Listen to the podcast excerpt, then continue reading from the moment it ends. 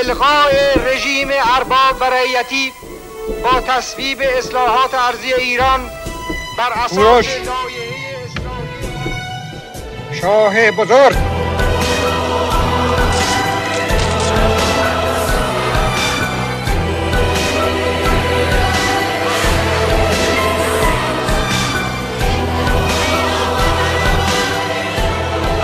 که آیت الله مکرر تصریح فرموده بود. که به نام ملت هم صدای با ملت و برای ملت گامها و صداهای خود را برداشته و بلند کرده.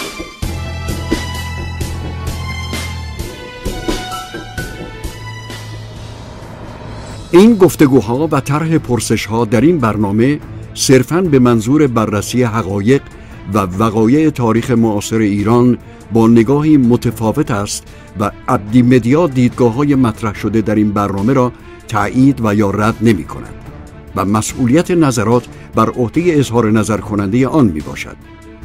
عبدی مدیا برای هر شخص سالسی که نامش در برنامه برده می شود این حق را قائل است تا دیدگاه و نظرش را در برنامه مشابه همین برنامه منتشر نماید.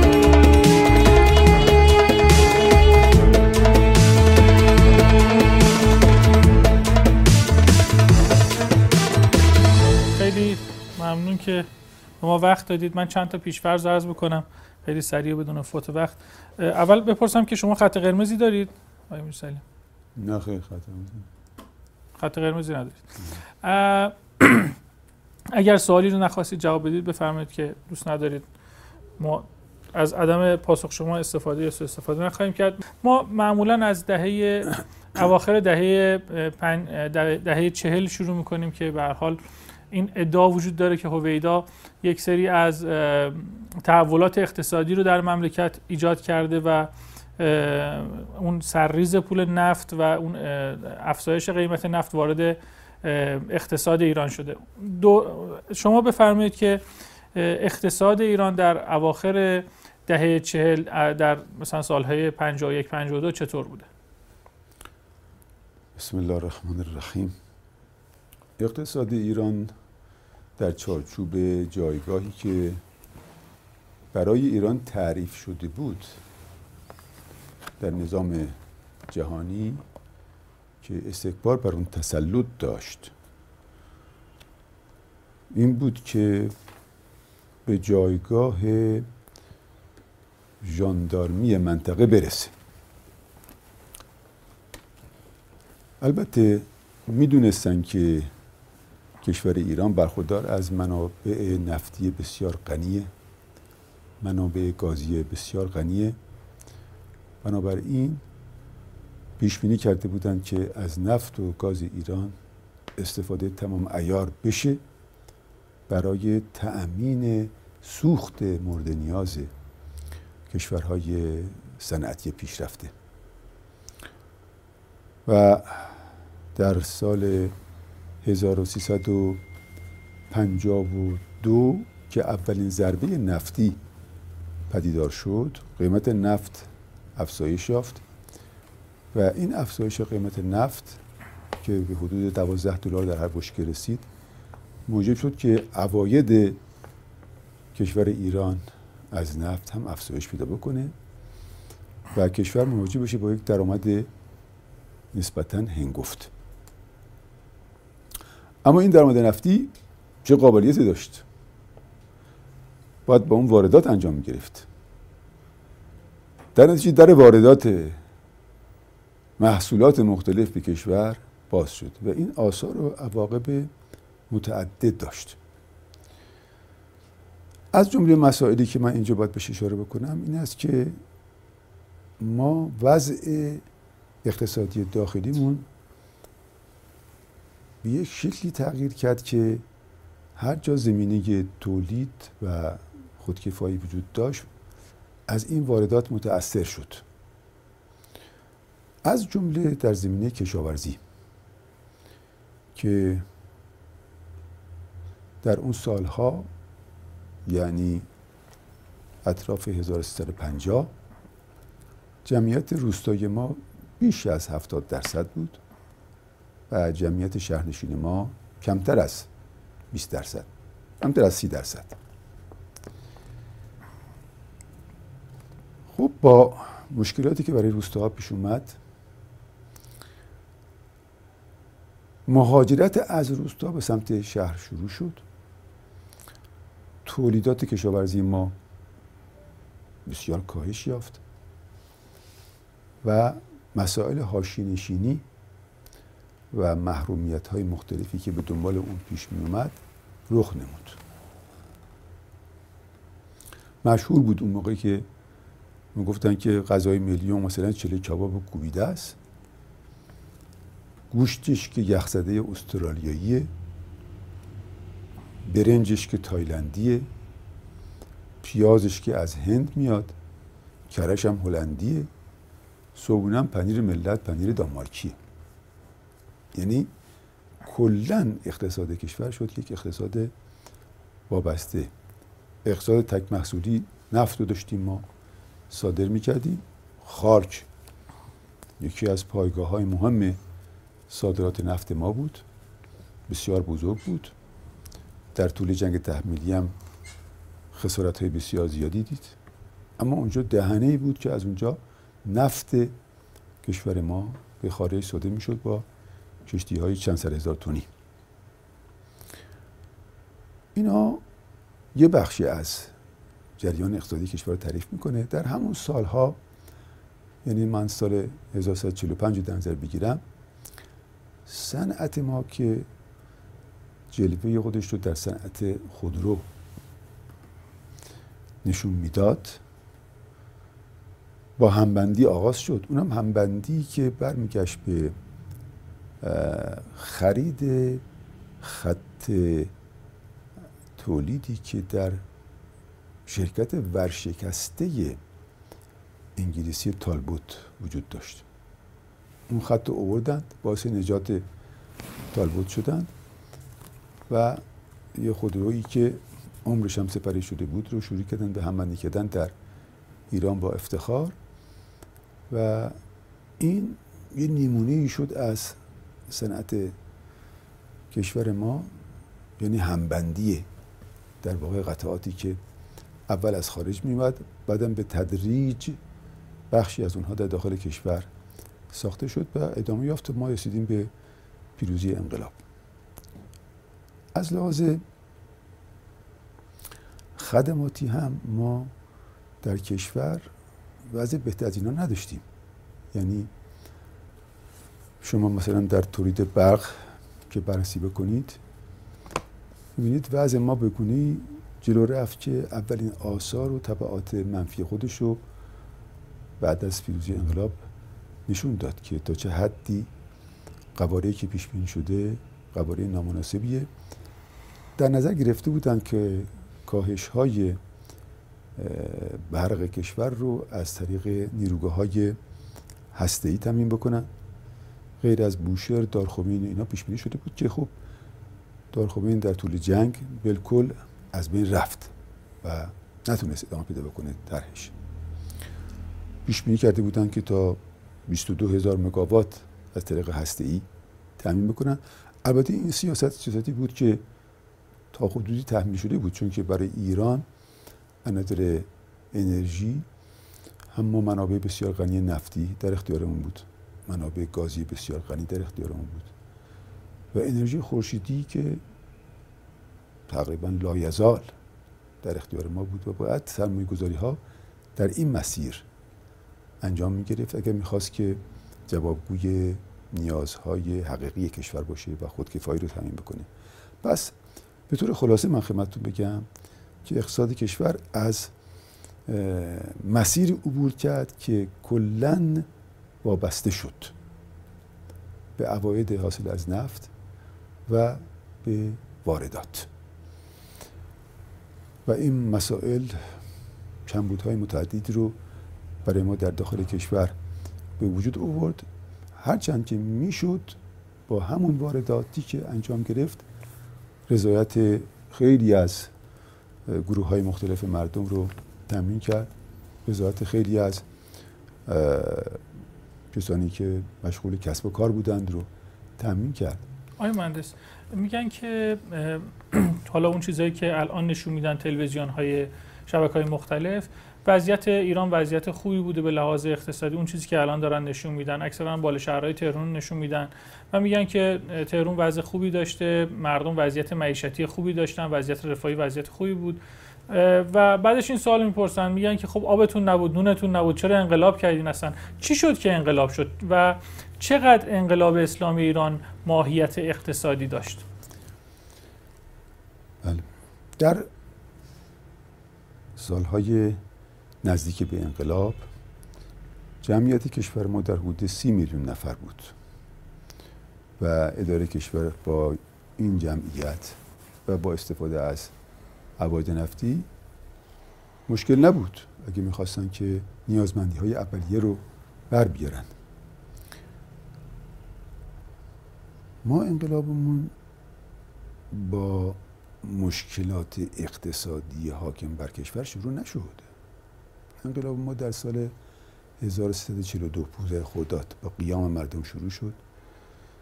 شما قیام هم اصلا جنبه اقتصادی نداشت.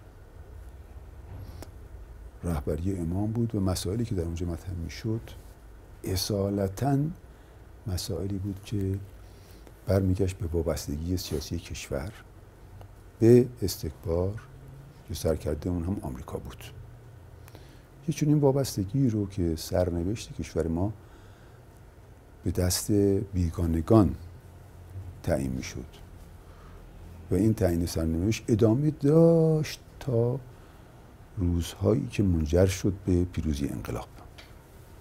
حتی چگونگی مقابله با اعتراضات مردمی و راه به مایه ها رو نمایندگانی که از آمریکا در ایران حضور داشتند تعیین می‌کردند و خط رو می‌دادند به دستگاه ها و تشکیلات امنیتی و نظامی کشور. بنابراین ریشه و سرمنشه انقلاب اسلامی جنبه اقتصادی نداشته. اما پیروزی انقلاب بر روند اقتصاد کشور اثر گذاشت.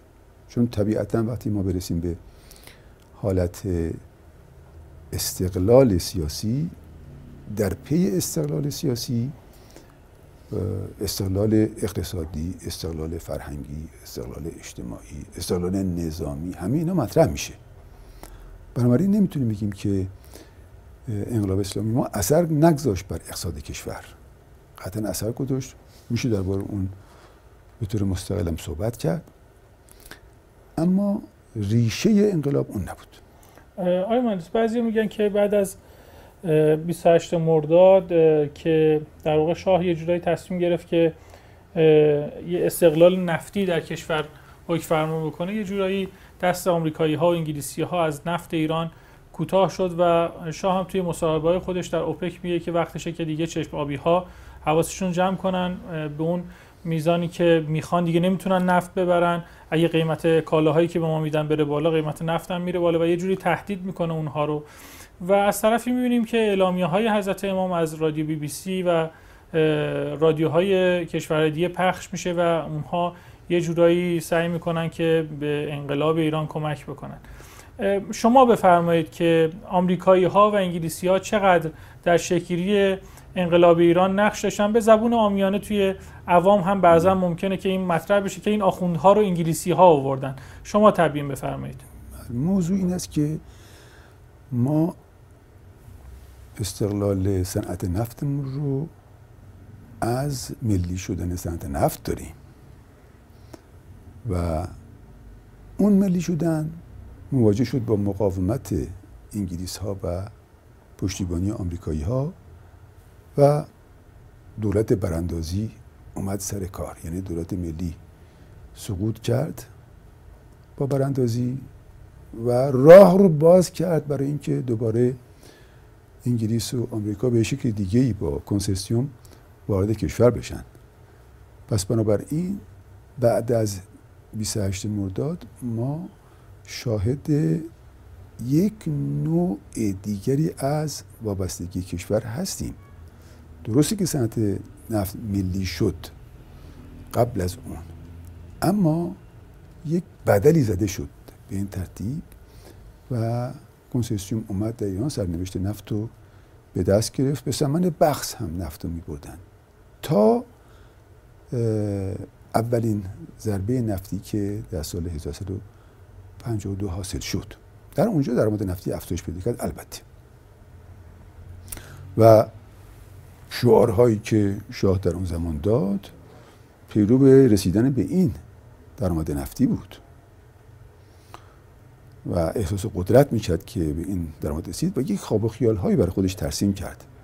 تمام اون برنامه هایی که به جریانات 2500 ساله برمیگشت و اونجا پیش رفت که حتی یک تقویم جدیدی برای کشور ساخته بشه و یک انحرافی در تاریخ اعمال بکنند دهنکجی بود به اعتقادات مردم. مردم با قیام 15 خرداد نشون داده بودند که نمیپذیرند که به اونها از نظر اعتقادی و مذهبی توهین بشه. و انتخاب امام خمینی به عنوان رهبر انقلاب دقیقا نشان دهنده همین اعتقاد راسخه. حکومت پهلوی هم کاری که می‌کرد این بود که یه جور تخدیری در کشور پدید بیاره با رواج دادن بیبندوباری و ابتزال و فحشا و از اینجور کارها که شاید یادگارهای از اون در برخی از فیلم هایی که از دوران تاغوت برای ما باقی مونده رو بشه مشاهده کرد. آمریکایی و انگلیسی ها هم نقش داشتن در شکلی بله. انقلاب ایران؟ چون اونها مد... آمریکا و انگلستان مدافع اون جایگاهی بودند که برای ایران تعریف شده بود و می‌خواستند از حکومت پهلوی که این وظیفه خودش رو به کمال ایفا بکنه. مناسبات خیلی خوبی داشت شاه با اسرائیل.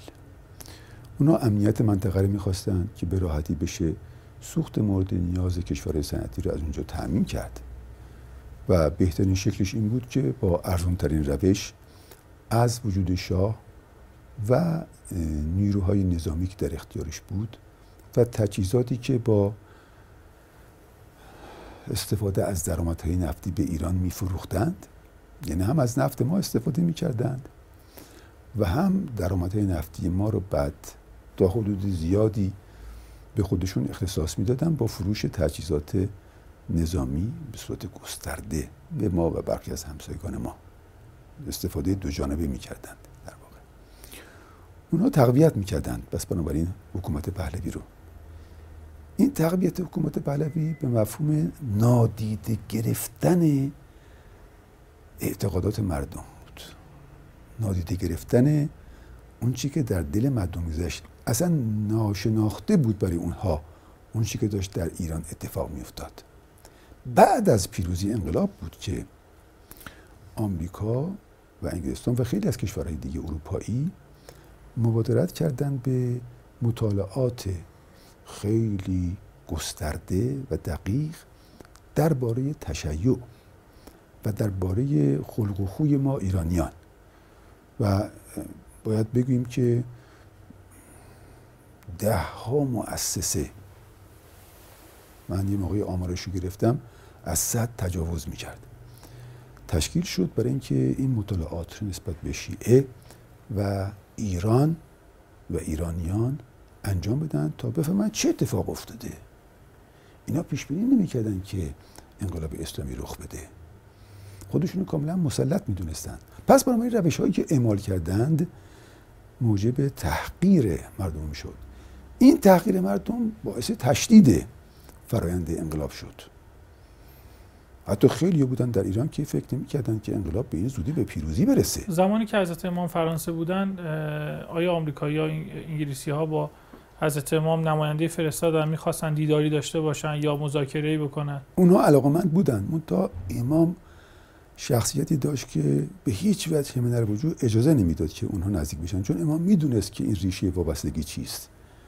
اینو در سال 42 بیان کرده بود. و بنابراین کسی نبود که بخواد در مقابل آمریکا و انگلستان کوتاه بیاد. خیلی قدرتمندانه امام در مقابل اون ایستاد. اتکای امام به خدا بود و واقعا چیزی دیگه در نظر نمی گرفت و این الهام بخش مردم بود. یکی از شعارهایی که در دوران انقلاب داده می‌شد و خیلی مشهور بود از خود مردم در اومد این بود که مردم می‌گفتن از دل که انقلابی ترین مرد جهان است. آیت الله خمینی.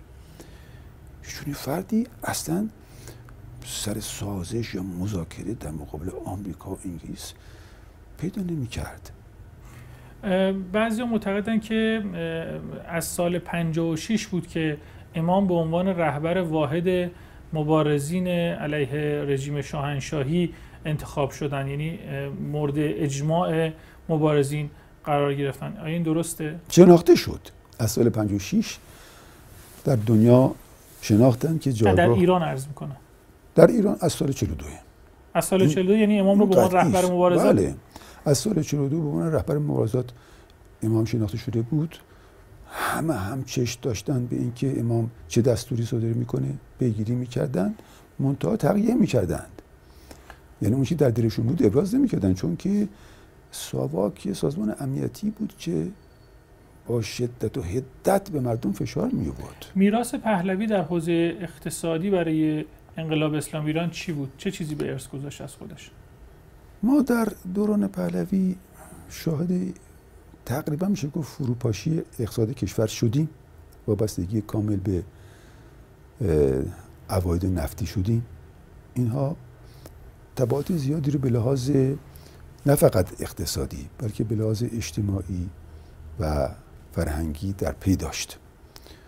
وقتی میگیم که چه چیزی واسه ما گذاشت حکومت پهلوی و چرا اصلا در مقابل اون قیام صورت گرفت باید به ویژه به این وابستگی ها توجه کرد. اینها بیناس بسیار مهمی بود. البته من اضافه کنم از نظر سیاست داخلی چون اینا بر برمیگرده به وابستگی با خارج.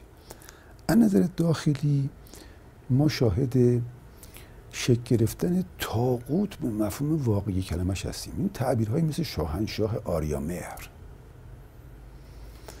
برخوردهای علنی با جلوه های اسلامی در کشور. اینا همه نکاتی بود که داشت اتفاق میافتاد و به هم جمع می‌شد. و باعث این می‌شد که در مردم یک عقده بزرگی نسبت به حکومت پهلوی و تاغوت شکل بگیره. به راحتی در دوران انقلاب شعال مرگ بر شاه داده شد. در حالی که خوب می‌دونید که در فرهنگ ایران شاهان مختلف این رو به کرسی نشونده بودن که بگن شاه زل سلطان زل سایه خداست. شکستن این بت کاری بود که به دست امام انجام گرفت و مردم خوب تبعیت کردن. اینا یه میراث است که برمیگرده به حالت های تاغوتی که حکومت پهلوی به تدریج به خودش گرفت و تقویت شد. که می‌گفتن با چکنی خمینی روح منی. بله. با چکنی خمینی شما فرمودید که اقتصاد ایران در زمان پهلوی دچار فروپاشی شد. اما در زمان در واقع نخست وزیری هویدا در سالهای 50 51 اقتصاد ایران در سالهای متمادی رشد دو رقمی اقتصادی رو تجربه کرد. این رشد اقتصادی رو شما چطور تحلیل می‌کنید؟ تعجب بفهمید که ما منکر این نیستیم که به کمک عواد نفت میشه یک اقدامات خوب اقتصادی انجام داد. اما اونی که از نظر ما ارزش حساب میشه این نیست که نفت رو بفروشیم و بعد واردات بکنیم و یک شکل و شمایل پیشرفته مثلا به شهرهای خودمون و بعضا روستاهای خودمون بدیم برخی کارخونه ها هم وارد بکنیم برخی تولیدات هم داشته باشیم. اینا نشان دهنده پیشرفت نیست بلکه اینا ممکن است که خودش یه جور وابستگی رو شکل بده. ما اعتقادمون این است که در دوران تاقود اونی که باید ما رو میرسوند به یک خودکفایی.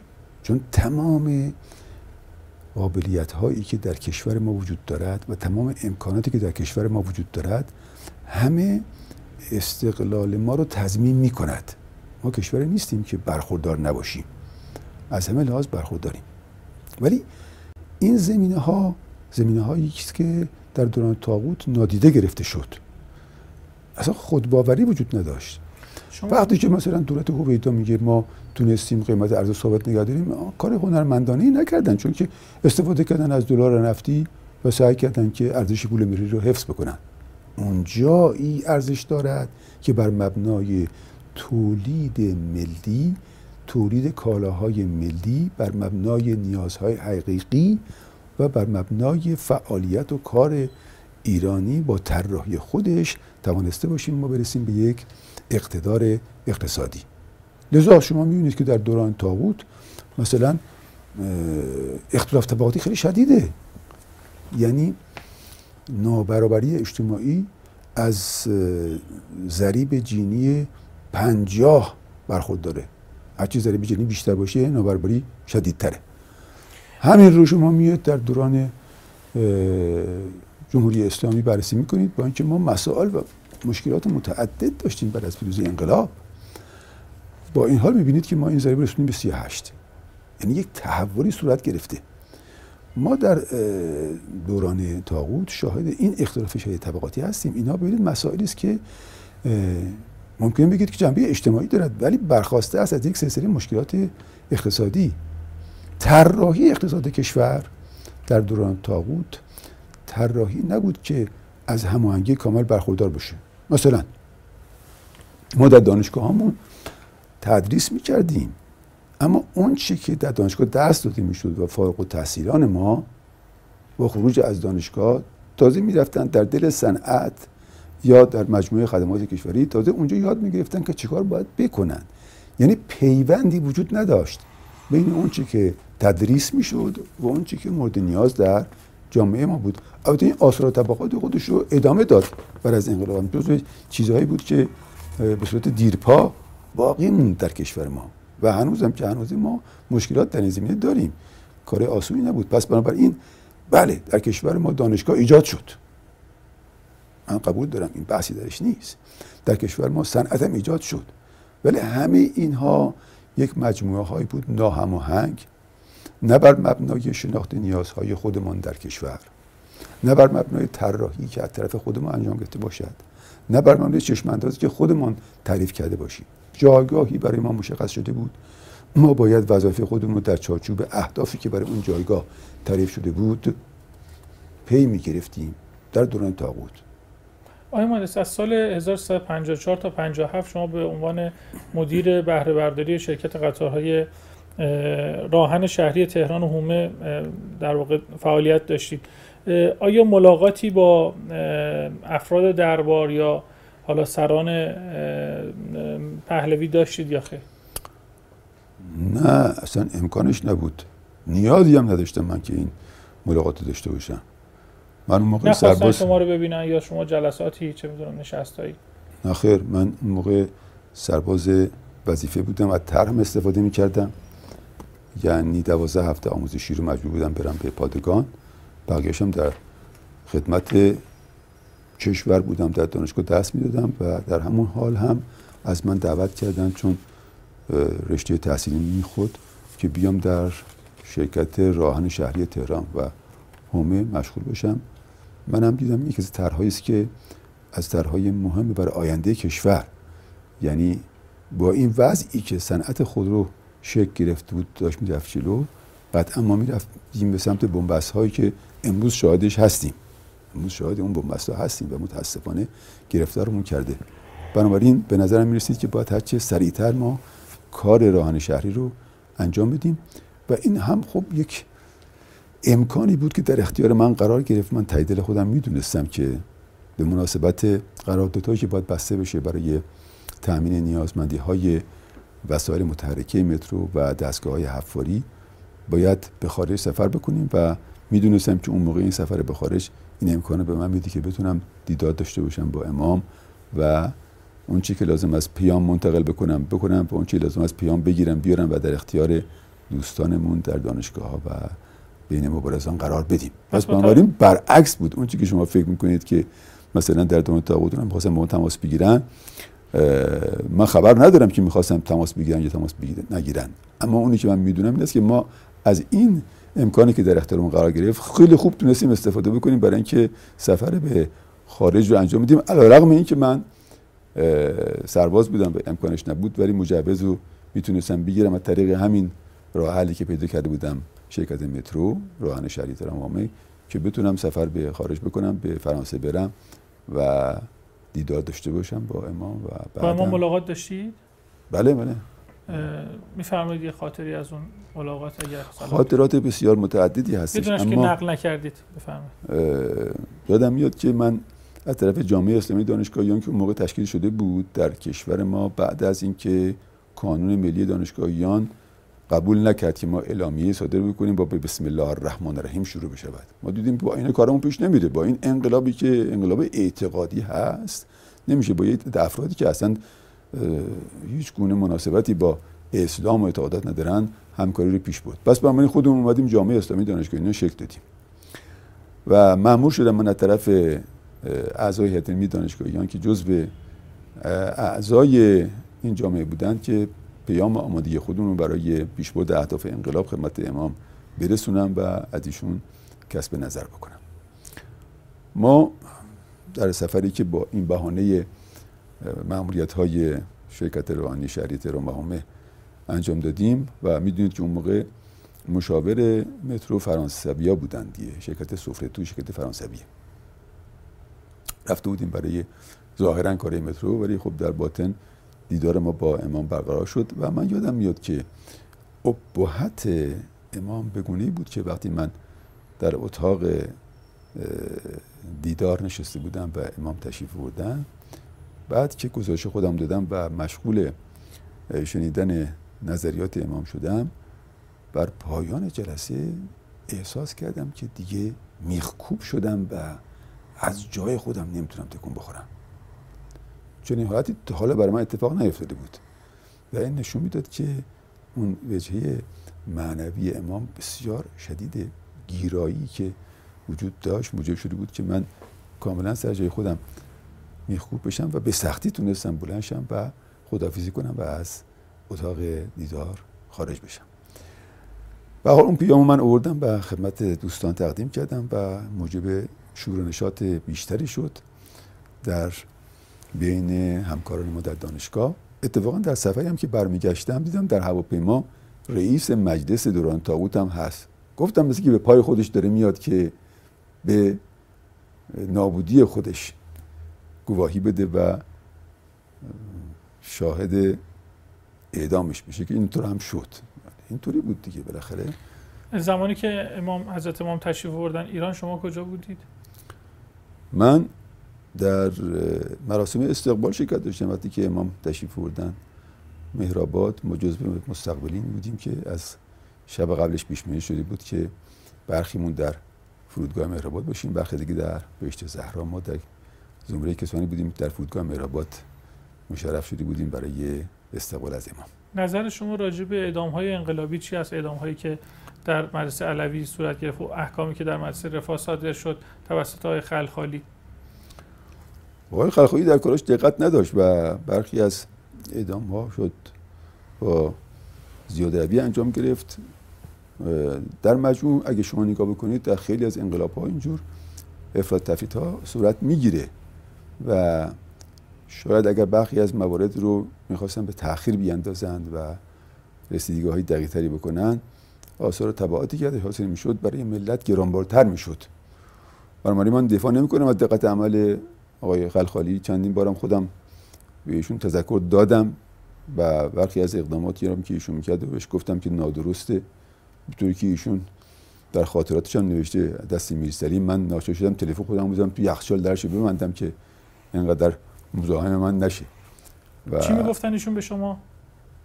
ایشون اون موقع من به اقتضای انقلاب مسئولیت شهربانی کل کشور رو به عهده داشتم و علاقمند بود آقای خلخالی که خیلی از این کسانی که افسرهای شهربانی بودن اون موقع اینا رو اعدام بکنه. بدون اینکه نگاه کنه آیا اینا واقعا دخیل بودن در آزار و اذیت کردن مردم شکنجه دادن اینها. و پرونده همین دست من بود چون من اونجا مسئولیت کل شبانی داشتم. می‌دونستم که برخی از زیاد روی ها وجود دارد. وقتی خبرش به گوش من می‌رسید بهشون تلفن می‌زدم که آخر کنی اینها اشتباس. مراقب باش که گرفتار خطا نشی. و خب این خلاف نیتی بود که ایشون داشت. خیلی زود حکم را صادر می‌کرد و می‌خواست که ادامه انجام می‌گیره. و من مخالف این رویه بودم و می‌گفتم که چرا اینطوری اینقدر سریع حکم می‌داد ایشون؟ ایشون من فکر نمی کنم که ایشون مثلا سونیت داشت. ولی خب روش روش درستی نبود. می بلاز قضایی خیلی باید دقت کرد. چون جان انسان ها محترمه. نمیشه که هر کسی رو ولو بیگناه باشه صرف این که یه لباس نیروی انتظامی مثلا تنش هست و گرفت و بعدم بدون محاکمه دقیق اعدامش کرد. این جمله مولای خلخالیه که حالا طرف اعدام می‌کنیم اگر که گناهکار بود که میره جهنم اگه نبود که خب بهش میره بهش. می‌گفتن این چیزا. حالا روش های دیگه شما شنیده بودید این رو؟ بله روش های دیگه هم بود که بدتر از این بود. من می‌دونستم که بخشی از همراهان ایشون بودن برای اینکه مثلا مجوزی پیدا کنن که راه پیدا کنن داخل یه منزلی. برخی از مواد مخدر غیر که پرتاب می‌کردن و بعد می‌گفتن که ما بودیم برای تفتیش و بالاخره می‌دونستن که چیکار کردن. اینطوری از این کارام انجام می‌گرفتین. از یاد رویات است که صورت گرفته در اول انقلاب و باشم برخود شد. باشم برخود شد. امام من شنیدم که آقای خلخالی توبیخ کردن. درسته؟ امام اصلا از این راه ها خوششون نمیمد خیلی دقیق بودن. امام ببینید که شخصیتی است که شما در تاریخ کم نظیره. اگر نگم بی نظیره یعنی شما از انبیا و ائمه و اولیا که بگذرید واقعا به شخصیتی می‌رسید نزدیک شخصیت امام. بسیار خدا ترس خدا شناس. اصلا چیزی بود که چیزی جز خدا رو نمی‌دید. و این هم مال این اواخر زندگیش که نبود که از دوران جوانی اینطور بود. حدی نبودش که به همین سادگی به این مقام رسیده باشه که جای خودش رو در دل همه مردم باز کرده باشه. بنابراین مسائل شرعی به شدت مراعات میفرمودن و توبیخ می‌کردن افرادی که زیاد روی می‌کردن در این زمین ها. نظر شما راجع به اعدام هویدا چی هستش؟ فکر می‌کنید اگر میمون می‌تونست کمک بکنه به مملکت؟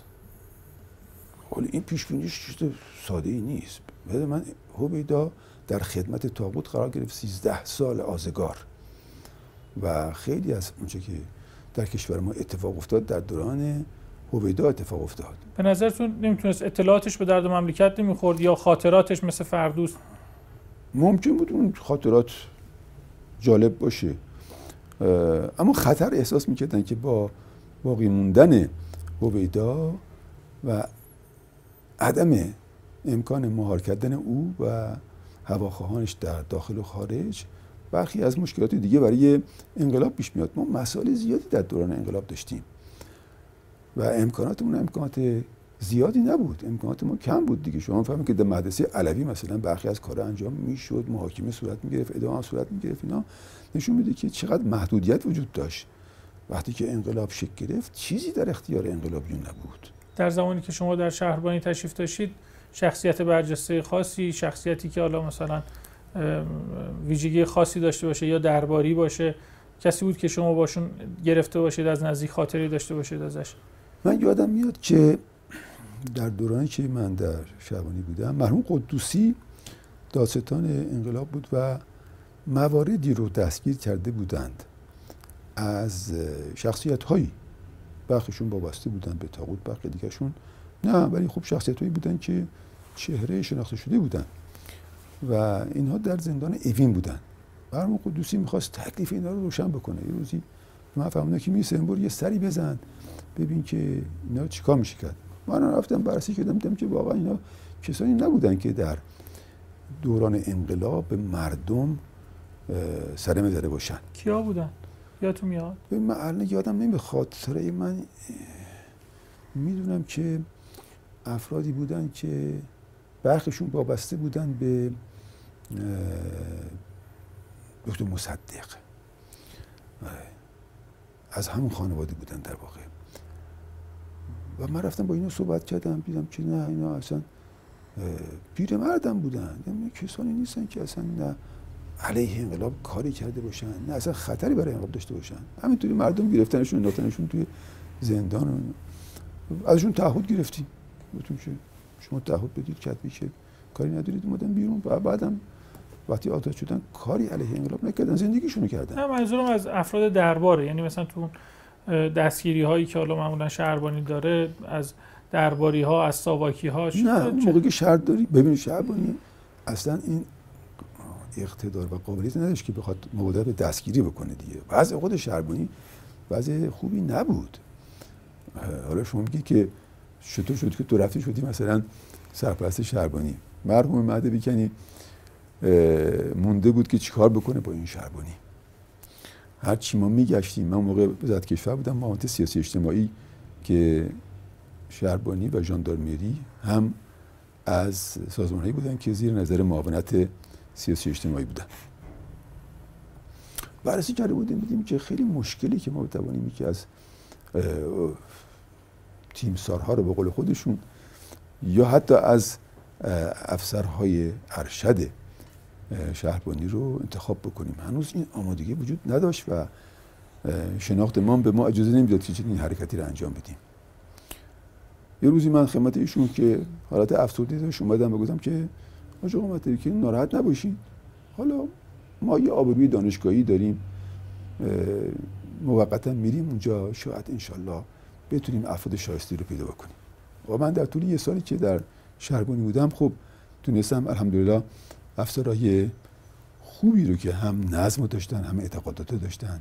و در نظام میخوردن رو شناسایی بکنیم انتخاب بکنیم که دیگه بعد از اینکه ما از شهربانی برگشتیم وزارت کشور اونها رو انتخاب کردیم و مسئولیت اداره شهربانی رو به گرفتم می‌خوام بگم که یادتون باشه که اصلا این تشکیلاتی که در زمان تاقوت چه در ارتش چه در نیروی انتظامی یعنی شهربانی چه در ژاندارمری وجود داشت اینا در خدمت تاقوت بودن. افتخارشون این بود که سرسپرده باشند البته بودن در بین اونها افرادی که اهل نماز و روزن بودن حتی خانوادهشون خانواده محجبه بود ولی اینا دیگه در انزوا بودند و ناچار بودن با تقیه زندگی خودشون بگذرونن. چون که اگه می‌خواستن که قاطی بشن با تاغوتیا ناچار بودن که خیلی از مسائل شرعی رو مراعات نکنن. اینو بر نمیتافتن البته. پس با اینا در انزوا قرار گرفتن. ما سعی کردیم که این گونه افراد رو که افراد موجهی هستن از نظر سواد و معلومات و تجربه در حدی قابل قبولی هستن اینا رو بشناسیم که بعدا بتونیم در زمینه خدمت به این تشکیلات انتظامی ازشون استفاده بکنیم. آقای مهندس آقای بنی صدر خودش رو زمانی که میاد ایران خودش رو به عنوان یکی از تئوریسین های اقتصادی انقلاب می‌دونه اقتصاد اسلامی درس میگه. توی دانشگاه شریف کلاس می‌ذاره و بعدها خودش رو عنوان تئوریسین اقتصادی انقلاب معرفی می‌کنه. شما چقدر این رو یعنی آقای بنی صدر چقدر یک تئوریسین می‌دونید و فکر می‌کنید که آقای بنی صدر از قطار انقلاب پیاده شد یا پیادهش کردن؟ این که آقای بنی صدر نظریه پرداز بود من تایید می‌کنم. نظریه پرداز بود. ولی آقای بنی صدر و امثال اون دستی از دور بر آتش داشتند اونا هیچ وقت در صحنه انقلاب حاضر و ناظر نبودند. موقعی که امام تشریف آوردند به ایران اونا هم یه خود بعضیشون زودتر یه خود بعضیشون دیرتر بخششون همراه با امام اومدن در ایران. بنابراین شناخت اون چی که در بین مردم گذشته بود تا منجر شد به پیروزی انقلاب به لحاظ اعتقادی برای اینها میسر نشد. هیچ وقت. بنی نتونست مبانی مردمی و اعتقادی این انقلاب رو درست درک بکنه. این رو ما از نحوه تصمیم گیریش و بیاعتناییش به ارکان داخلی انقلاب مشاهده می‌کنیم. البته نظرات ایشون داشت و این بیاعتنایی که نسبت به ارکان داخلی انقلاب داشت یک جور عجب در ایشون شکل داده بود که بعدا به تکبر گرایید. و باعث یک انزوایی شد ترد شد در واقع. پس او آمد وارد انقلاب شد لنگان لنگان. دستگیره های قطار انقلاب گرفت وقتی سوار شد پرد شد پایین. و رفت به زباله دانی تاریخ پیوست. فرار اگر فرار نمی‌کرد فکر می‌کنید اعدام می‌شد؟ به نظر من با خیانت هایی که صورت گرفته بود و چون از امام گفتن که بمونه کار پژوهشی علمی بکنه مثل اینکه. باید با خیانت هایی که به دست او با همکاری منافقان صورت گرفته بود. فراموش نکنید که مسائلی که رخ داد مسائل فاجعه انگیزی بود که در جمهوری اسلامی رخ داد.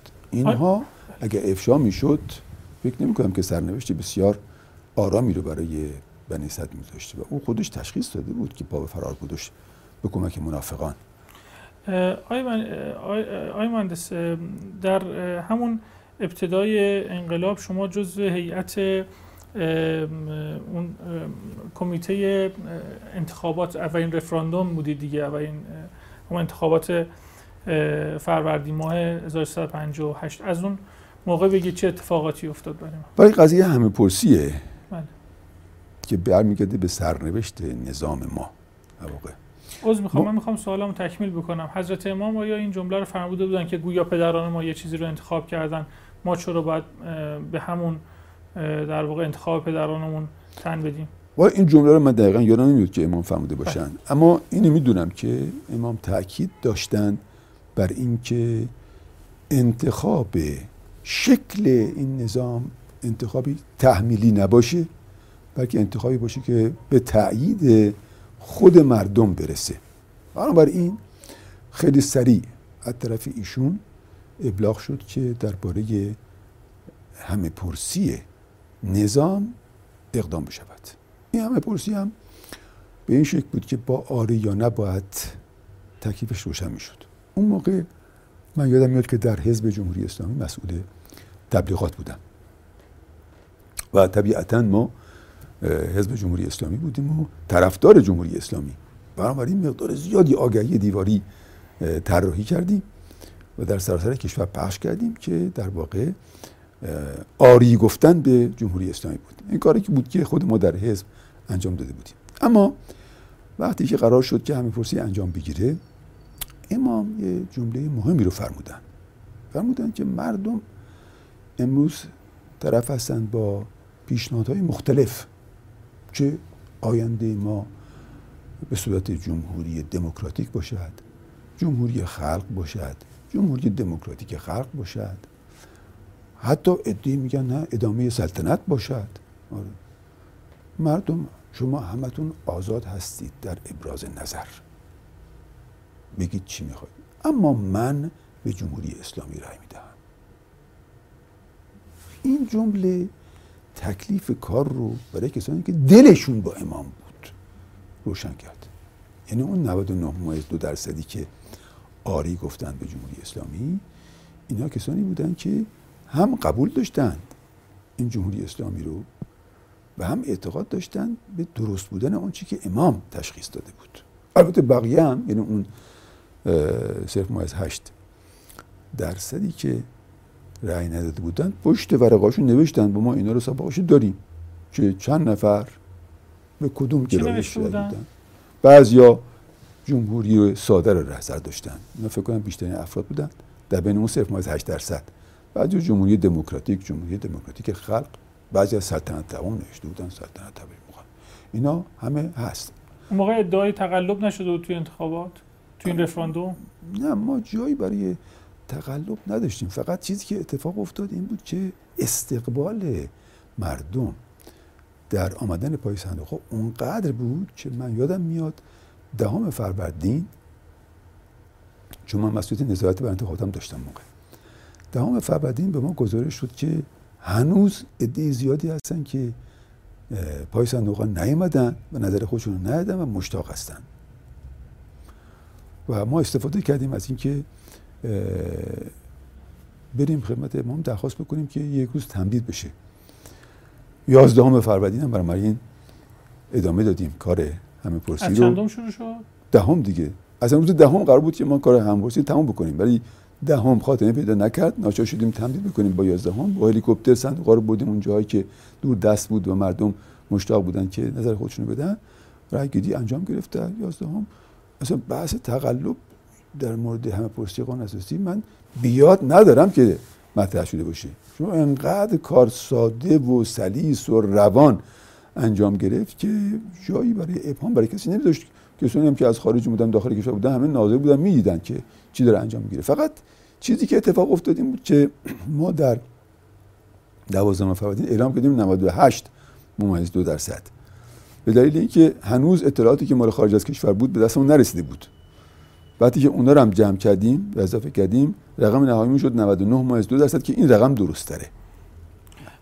آی مهندس این جمله از حضرت امام هست که ما قصد حکومت نداریم. امام فهمیدن قصد حکومت نداریم. این جمله درسته؟ یعنی شما شنیدید هم چیزی رو؟ چه این جمله رو امام فهمیدن امام اومدن که در ایران حکومت تغییر بدن. اما یه چیزی بر حق باید توجه داشت. و اون این بود که ببینید حکومت امام اینطور نبود که امام خود شخصا مثلا فرض کنید به عنوان مجری در صحنه وارد بشن. ما اینو در امام نمی‌دیدیم. امام حکومتش بر قلب ها بود. به اونقدر قوی بود که نیازی نداشت که یه حکومت ظاهری هم مثلا در اختیارش باشه. ولی روشی که امام اتخاذ کرد این بود که جوانترهای انقلاب رو در صحنه بیاره بر اونها نظارت بکنه. در طول این ده سالی که از سال 1357 تا سال 1367 که بعد منجر شد به فوت امام در سال 68 امام در واقع سعی کرد که تمام این مسئولینی که در اون زمان و بعدا سرنوشت انقلاب دست گرفتن بیان وارد صحنه بشن تجربه بیاندوزن و خودشون رو نشون بدن. همینطور هم شد. پس بنابراین این امام یک نظارت و اشراف عالی بر همه اینا داشت. اما خودش عملا هیچ وقت درگیر نشد با امور اجرایی انقلاب. حتی جنگ هم اگه باشه که از مسائل خیلی مهمی که در اون دوران ما باش مواجه شدیم فرمانده جنگ هم امام سپرده بودن به بزرگواران دیگه ای که از سال شروع جنگ 59 تا سال 68 این وظیفه رو به عهده داشتن به ترتیب ابتدا آقای آیت الله خامنه‌ای این وظیفه رو داشتن. بعد واگذار شد به مرحوم آقای هاشمی. بالاخره اینها خودش تجربیاتی بود که اتفاق افتاد. ولی به طور مستقیم امام وارد صحنه اجرایی به تصمیم گیری های جزئی نمی شدن. اما در تصمیم گیری های کلان چرا؟ مثلا اینکه قطنامه پذیرفته بشه این امام پذیرفتن با گزارش که به ایشون رسید. ایشون فهمیدن که ما پذیرفتیم و برایشون هم سخت بود اما واقعیت ها رو در نظر گرفتن و بالاخره اگر که این کار امام نمی‌خواست بکنی بسیار کار سختی می‌شد برای کسانی که بعد از امام سرنوشتی کشور به دست گرفتن.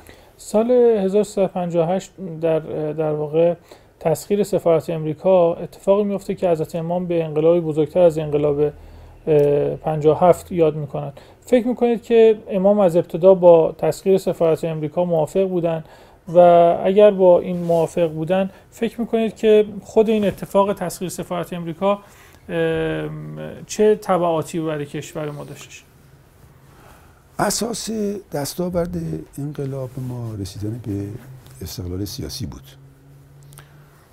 در سال 57 خب انقلاب پیروز شد و در ابتدای سال 58 هم که تکیف نظام روشن شد. بعدم که حسب دستور امام ما انتخابات مجلس خبرگان رو برگزار کردیم تکلیف قانون اساسی روشن شد و با تصویب قانون اساسی همه پرسی قانون اساسی رو انجام دادیم و داشتیم می‌رفتیم به سمت اینکه نظام رو مستقر بکنیم. در اینجا گزارش هایی رسید که فتنگری آمریکا که اون موقع سفارت خودشون رو در ایران مستقر داشتن. حضور تمام ایار داشتن.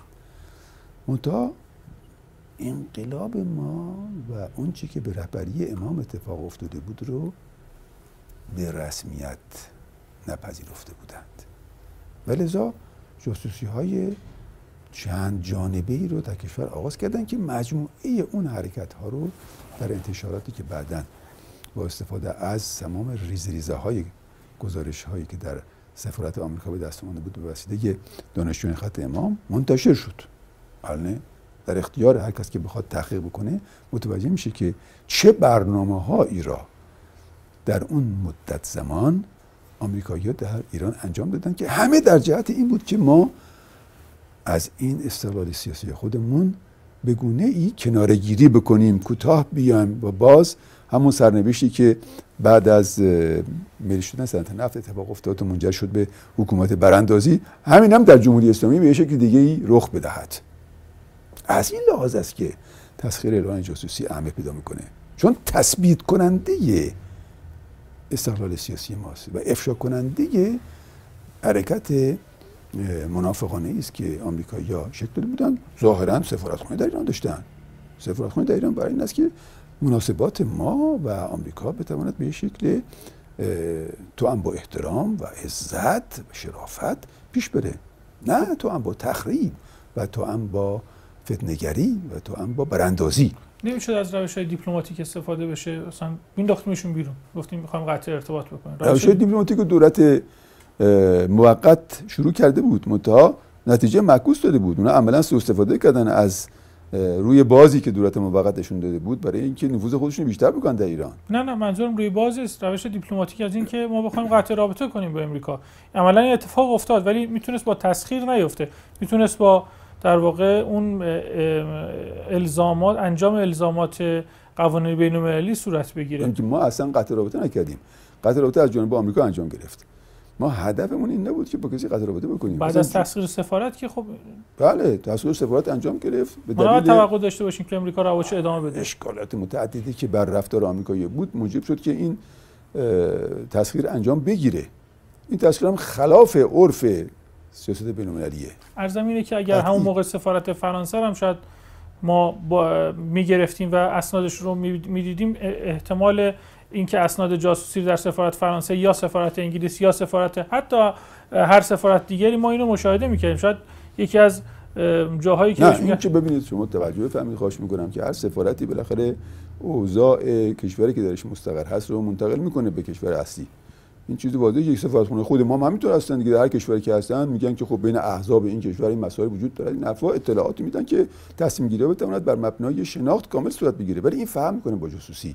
یعنی ایجاد شبکه‌ای در داخل کشور برای تضعیف یک نظام. اون چی که انجام گرفته بود و گزارش شما داشتیم این بود که آمریکا داره اینطوری اقدام می‌کنه. اصلا شما ببینید برخی از کارهایی که به عنوان براندازی انجام گرفت زیر سر آمریکایی بود دیگه. فتنه هایی که اتفاق افتاد. کمک هایی که صورت گرفت برای اینکه برخی بتوانند در کشور حالت های به هم پاشیدن و فروپاشی و غیر رو شک بدن. اینا مستنده. پس بنابراین ما می‌رسیم به اینکه اقدامی صورت گرفت که این اقدام در واقع تثبیت کننده اون دستاورد مهمی بود که با بهمن 57 شکل گرفت. یعنی استقلال سیاسی کشور. آمریکا می‌خواست ما رو وابسته به خودش نگه داره. کوتاه نیامده بود. قبول نکرده بود که در ایران باید این اتفاق میافتاد در اثر اقدامات ناشایستی که اونا خودش مبتکرش بودند در دوران تاغوت اونا بسیار متاسف بودند که یک ابزار و یک وسیله بسیار جالبی که در اختیارشون بود دست دادن در منطقه و جغرافی های منطقه به هم خورده. به این سادگی نمی‌خواستن دست بردارن. هنوز هم دست بر نداشتن. هنوز هم امید اینو دارن که بازگردونن. ببینید تمام این چیزایی که اتفاق افتاده اصلا تو 40 سال گذشته نشون میده که روش آمریکا متاسفانه روشی نبوده که تو هم با اصلاف احترام گذاشتن به ملت ها بوده باشه. نخیر اونا تحقیر کردن ملت ما رو. مردم ما رو متاسفانه محترم نشمردن مراعات اعتقادات مردم رو نکردن دست به جاسوسی زدن دست به تضعیف زدن. و اینا منجر شد به اینکه اون تسخیر جاسوسخانه انجام بگیرد و دنبالش تبعاتی که داشت که برای ما تبعاتش هم ارزون نبود. تبعاتی که باید پرداخت می‌کردیم. یعنی برای رسیدن به استقلال سیاسی من خدمت شما بگم که دستاورد بسیار بسیار ارزشمندیه بهای هنگفتی را ما پرداخت کردیم. آقای مهندس در جریان انقلاب شما مسئولیت های مختلفی رو داشتید. و می‌خوام بدونم که تا چه زمانی این روحیه انقلابی این مشی انقلابیگری در بین مسئولان دولتی ما در دولت های مختلف مملکت ما باقی موندش حفظ روحیه انقلابی کار ساده نیست. حفظ روحیه انقلابی یعنی اعتقاد بردش های انقلاب. یه جمله از امام خیلی مشهوره که ایشون فرمودن به روحان روحانیون که شما باید زی طلبگی رو حفظ بکنید. حالا کمتر توجه می‌کنم به عمق مفهوم این کلمه. زی طلبگی یعنی اینکه آقا شما گرفتار دنیا نشید. تشریفات شما رو نگیره. عشق و علاقه به اینکه بشینید در کاخها زندگی بکنید شما رو نگیره. خب.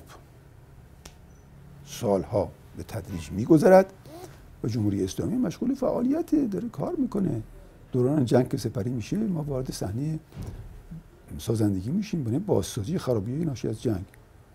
مقادیر زیادی امکانات مالی در کشور سرازیر میشه برای اینکه این سازندگی انجام بگیره. این امکانات مالی یعنی اینکه برخی به یه ثروتی می‌رسن. به امکاناتی می‌رسن. یعنی به دنیاشون جلوه جدیدی می‌دهد. مفتون این جلوه ها می‌شوند. گرفتار زیبایی ها و زهاور دنیا می‌شوند. اینا یعنی ارزش انقلاب پس کجا رفت؟ مرحوم آقای هاشمی چقدر تاثیر داشت در این موضوع؟ در حالا یا در بعضی میگن در دوران آقای هاشمی اشرافیگری وارد حکومت اسلامی شد. اونی که من به یاد دارم است که آقای هاشمی خیلی اعتقاد داشت که زودتر ما خرابی های جنگ رو به سامان برسونیم. و انصافا برای این کار همت گذاشت. اما آیا تمام روش هایی که اتخاذ شد در دوران دولت آقای هاشمی دولت اول و دوم ایشون همه به گونه ای بود که اون انقلابیگری هم بتواند حفظ بشه بعد ارزش های انقلاب هم محترم شمرده بشه. بعد من اینو نمی‌تونم روش قسم بخورم. برای اینکه بعضی موقع این هدف رسیدن به بازسازی کشور تحت شعاع قرار می‌داد برخی از ارزش های انقلاب رو. یعنی قطعا در اون دوران اون چی که به فرهنگی ما مطرح می‌کنیم تحت شعاع اقدامات اقتصادی قرار گرفت که نتیجهش بازسازی کشور سازندگی و فعالیت های گسترده اقتصادی بود که در ذهن ایشون بود. ایشون خودش رو به عنوان کسی که پیرو به رویی است که مرحوم امیر کبیر داشت تلقی می‌کرد و می‌خواست همون کارا رو بکنه. منتها تناسبی باید برقرار بشود بین فعالیت های اقتصادی و شرایط فرهنگی که بر کشور حاکم است. اگر این آمادگی وجود نداشته باشه ممکنه خیلیا وقتی مواجه میشن با امکاناتی که امکانات گسترده اقتصادی است خودشون ببازن. اینطوری بود که در بین خیلی از مسئولان ما رفاه طلبی دنیا خواهی و کاخنشینی مرسوم شد و اینا سازگار نبود با ارزش های انقلاب. خود آقای هاشمی فکر می‌کنی موثر بود تو این اتفاق؟ شخصا؟ بله. بعید می‌دونم که خود ایشون شخصا موثر بوده باشه. ولی بالاخره روش که به کار گرفته شد منجر به این شد. ایشون بعدها به نظرم می‌رسه که بعدها که میگم یعنی من به یاد میارم اون چیزهایی که در مجمع تشخیص مسئله نظام در این اواخر از ایشون سراغ دارم دیدم باشون مباحثه کردم که بله یک سلسله اقداماتی اون موقع انجام گرفت که جرب نظر همه رو می‌کرد که زودتر ما سرسام بودیم به کشور. به ویژه ایشون خیلی اعتقاد داشت به اینکه آبهای کشور مهار بشه خیلی سدسازی ها انجام گرفت که بخشش هم کارشناسانه نبود و مقداری از امکانات بیت المال حدث رفت. ولی فعالیت در این زمینه با اعتقاد راسخ ایشون دنبال می‌کرد. بعدها ما معتقد بودیم که نظر فرهنگی باید مراعات یه سلسله مسائل انجام بگیره. اگر انجام نشود گرفتاری درست می‌کنه برای کشور. به تدریج گرفتاری درست می‌کنه. این دلیلی نداره که وقتی کشور در این محدودیت قرار گرفته ما منظورم بعد از جنگه. ما مبادرت می‌کنیم به تبلیغات گسترده کالاهایی که از خارج وارد میشه. هنوز این آمادگی برای مردم وجود نداره.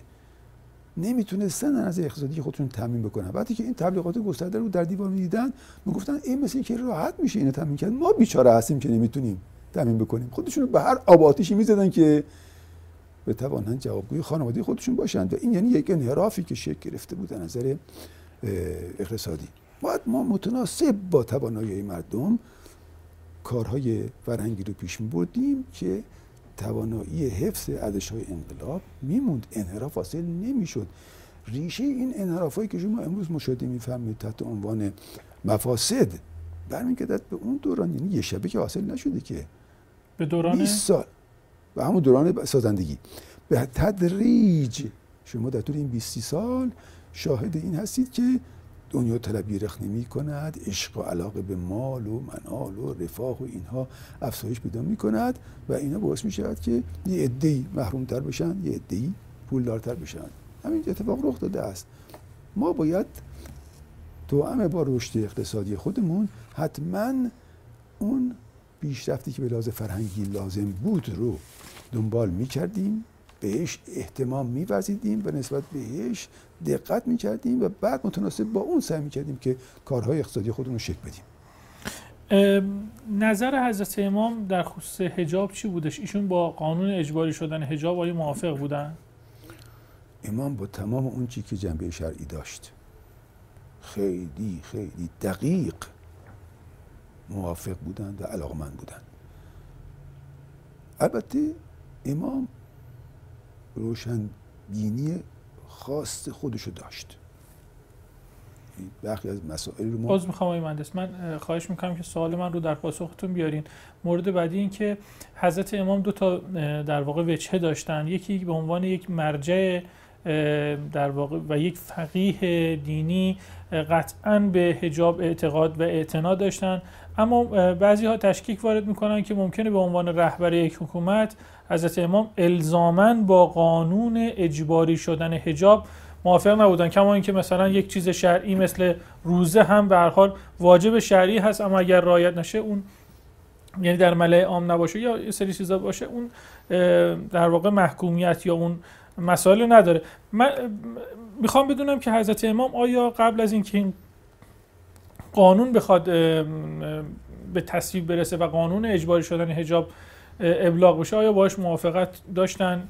نظرشون چی بودش؟ اونی که درباره حجاب به ویژه ما شاهدش بودیم این بود که خب در اوایل انقلاب طبیعتا حجاب وضع روشنی هنوز به خودش نگرفته بود. به تدریج بود که مردم احساس می‌کردن که باید یک نکاتی رو به نظر شرعی مراعات بکنند و رهنمودهای طرف امام به تدریج داده می‌شد. توجه داشته باشید که مسائل فرهنگی برای اینکه جا بیفته نیازمند زمانه.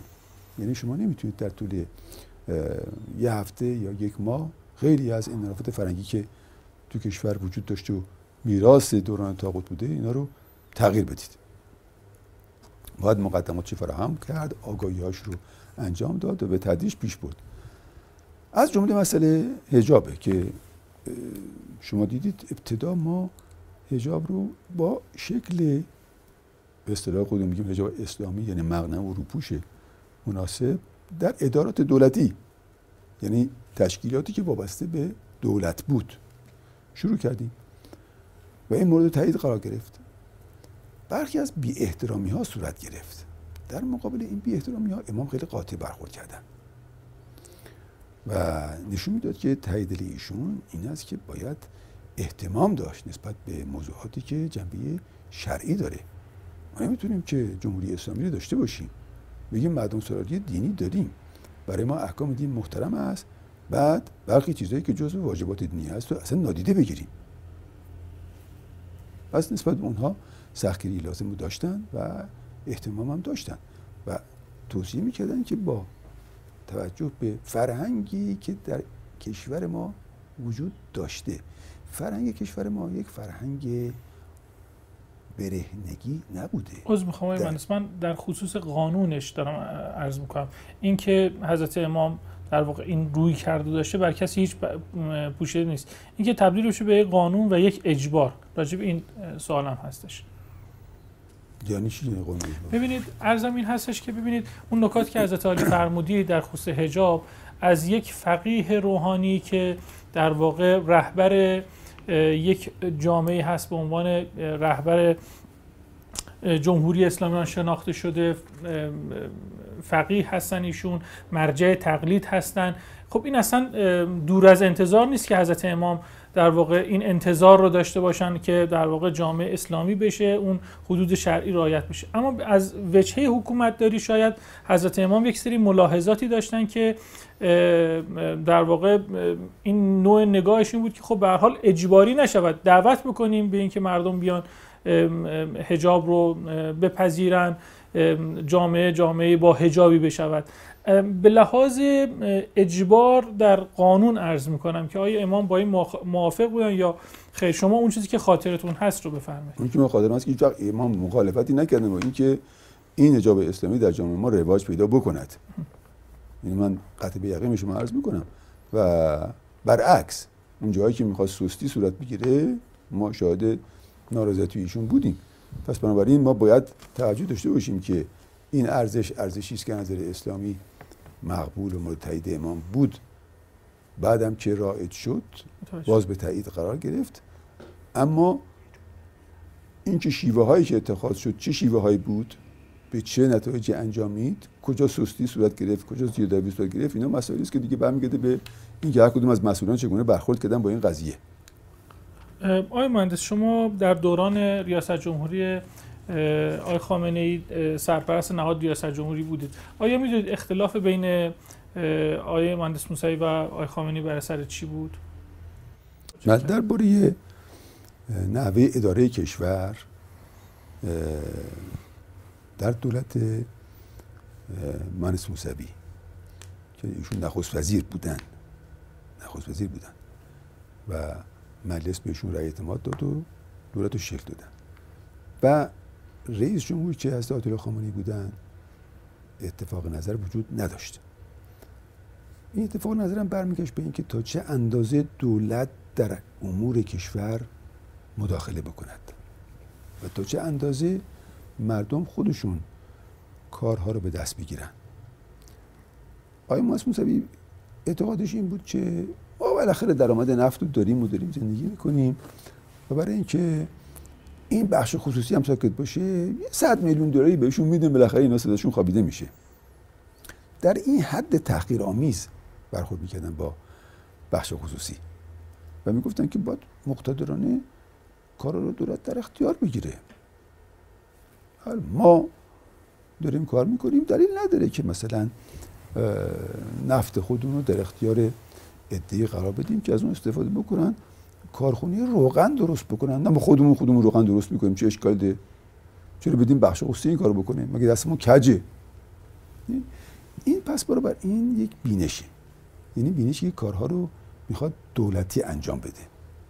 اینکه کارها رو دولتی انجام بده یعنی بخش خصوصی نادیده گرفته بشه یا تحقیر بشه. از تو خامنه‌ای با این مخالف بود و آینده خوبی رو برای این نوع اداره کردن کشور پیش بینی نمی‌کرد. ایشون اعتقاد داشت. اونجایی که استرار هست دولت باید بالا صحنه بشه نظارت های شدید هم انجام بده.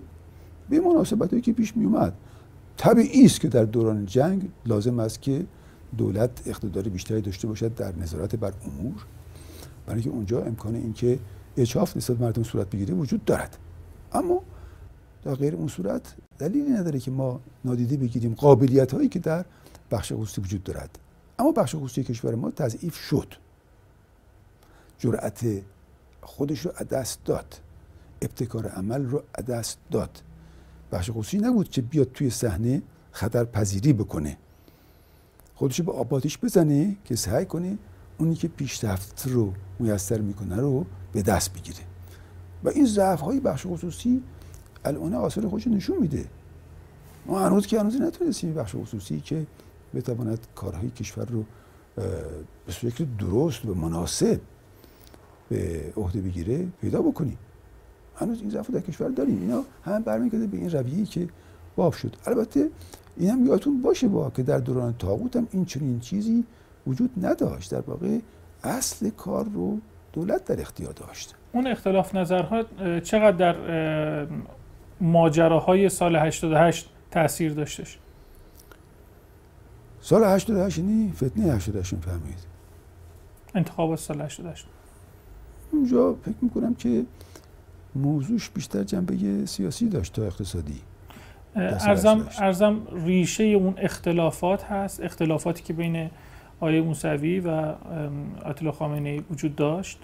چقدر در شکگیری اون تنش های سال 88 تاثیر داشتش؟ یعنی چقدر آقای موسوی یا بعضیا میگن که آقای خامنه‌ای شاید می‌خواسته انتقامی بگیره یا آقای موسوی خواسته انتقامی بگیره. شما چقدر اینو ریشهش رو در قبل می‌دونید؟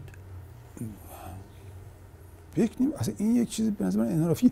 ما اون چیزی که در سال 88 اتفاق افتاد رو نمی‌تونیم که برگردونیم به اون چیزی که در دوران نخست وزیری مسعود داشتیم. مسعود در دوران نخست وزیری زحمت کشید فعالیت کرد. ما تو خب اعتقادش این بود که باید با اقتدار دولت کار رو پیش برد. این به طور صد درصد مورد تایید رئیس جمهور که اون موقع از عبدالله خانم بودن نبود. مشخص است واضح است و ایشون فکر می‌کرد که کشور رو باید به گونه دیگری رشد داد و ارتقا داد که خود مردم بیشتر سهیم بشن مشارکت بکنن در فرآیندهای به ویژه اقتصادی. اما در سال 88 ما یه فرآیند سیاسی داریم که تو کشور رخ میده. اون فرآیند سیاسی برگرفته از اختلافات اقتصادی که در سالهای 61 تا 68 وجود داشت نمیشه. یا خیلی به طور ضعیف می‌تونیم بگیم که متاثر از اون ممکنه بوده باشه. ولی احساس کرد مانس موسوی در جریان انتخابات سال 88 که اون چی که در تهران اتفاق افتاده اون تصویری است اون که در داخل در کل کشور اتفاق افتاده. به این تصور تصور اشتباهی بود. به این رو وانمود کرد به این صورت که یک تخلفی و یک تقلبی در انتخابات صورت گرفته. نظر شما چی بود؟ ما به خود آقای ماسپوسی صحبت کردم. گفتم که آقای ماسپوسی ببین من کسی بودم که این کشور اولین انتخابات انجام دادم. دوست و دشمنم می‌دونن که کارمو درست انجام دادم. حتی اون موقع یادم میاد که بنی صد اعتراض خواست بکنه. گفتم که آقای بنی صد انتخابات تو رو من انجام دادم. اگه داری من اعتراض می‌کنی به خودت هم در واقع برمیگرده همون دقتی رو که من در انتخابات ریاست جمهوری داشتم در انتخابات مجلس من داشتم. بنابراین ایراد وارد نیست. من می‌دونم چجوری باید کارم انجام بدم و درست هم انجام دادم. این مفهومش این نیست که هیچ خلافی صورت نگرفته در کشور. ولی معمولا خلافایی که در انتخابات رخ میده حدود 3 درصد 4 درصد بیشتر نمیشه. ما اختلافاتمون در زمان سال 88 30 درصد بیشتر بود. یعنی اصلا قابل توجیه نبود با این خلافایی که به طور معمول انجام می‌گیره در انتخابات. بهشون گفتم گفتم آقای مسعودی من کسی هستم که حتی به آقای هاشمی رفتنی گفتم تو در درس مجمع هم ایشون مطرح کرد این موضوع رو در آقای هاشمی چی فرمودن؟ آقای هاشمی اعتقاد داشت که در انتخابات تقلب صورت گرفته. آقای هاشمی انتقاد داشتن؟ بله اعتقاد داشتن من در جلسه مجمع خدمتشون عرض کردم این مسئله رو نفرمایید شما. من به عنوان کارشناس شما دارم عرض می‌کنم. من معاون سیاسی اجتماعی شما بودم در وزارت کشور. می‌دونم چی دارم که منظر انتخابات. هیچ وقت نفرمایید که تقلب صورت گرفته. اعتقاد شخصیشون بود واقعا آقای هاشمی به این نتیجه رسیده بودن. حالا کسانی رفته بودن گزارش بهشون برده بودن که اینطوری هست هست. اینا همش معنی اینو نداره که هیچ خلافی تو انتخابات صورت نگرفته. خلاف همیشه تو انتخابات وجود داشته. وجود دارد و در آینده وجود خواهد داشت. هر چند که ما کوشش بکنیم که ابزارهای نوین اسب رأی رو و تبلیغات رو و ساماندهی پشتیبانی مالی نامزدهای انتخاباتی رو انجام بدیم. بازم یادتون باشه که تخلفایی صورت خواهد گرفت. هیچ وقت نمی‌تونیم به دقت 100 درصد برسیم. اما من از کردم اون موقع هم به آقای موسوی گفتم هم خدمت آقای هاشمی در مجمع گفتم. ثبت شده است اینا که اینها بیشتر از 5 درصد نمیشه. گفتم که فلان نهاد نفوذ کرده آمده و آرا را جمع کرده. ممکنه ماسکین تو بوده باشه واقعا. ولی اینا چیزایی نیست که بتواند این اختلاف فاحش رو که بسیار فاحش بود این اختلاف فاحش رو جوابگو باشه. پس بنابراین یه اشتباه سیاسی ایشون مرتکب شد. من خودم بهشون توصیه کردم. گفتم که آقای موسوی ببینید شما الان رأی نیاوردید. می‌تونید که به عنوان یه اقلیتی که بالاخره تعداد آراش کم نبوده در صحنه حاضر باشید.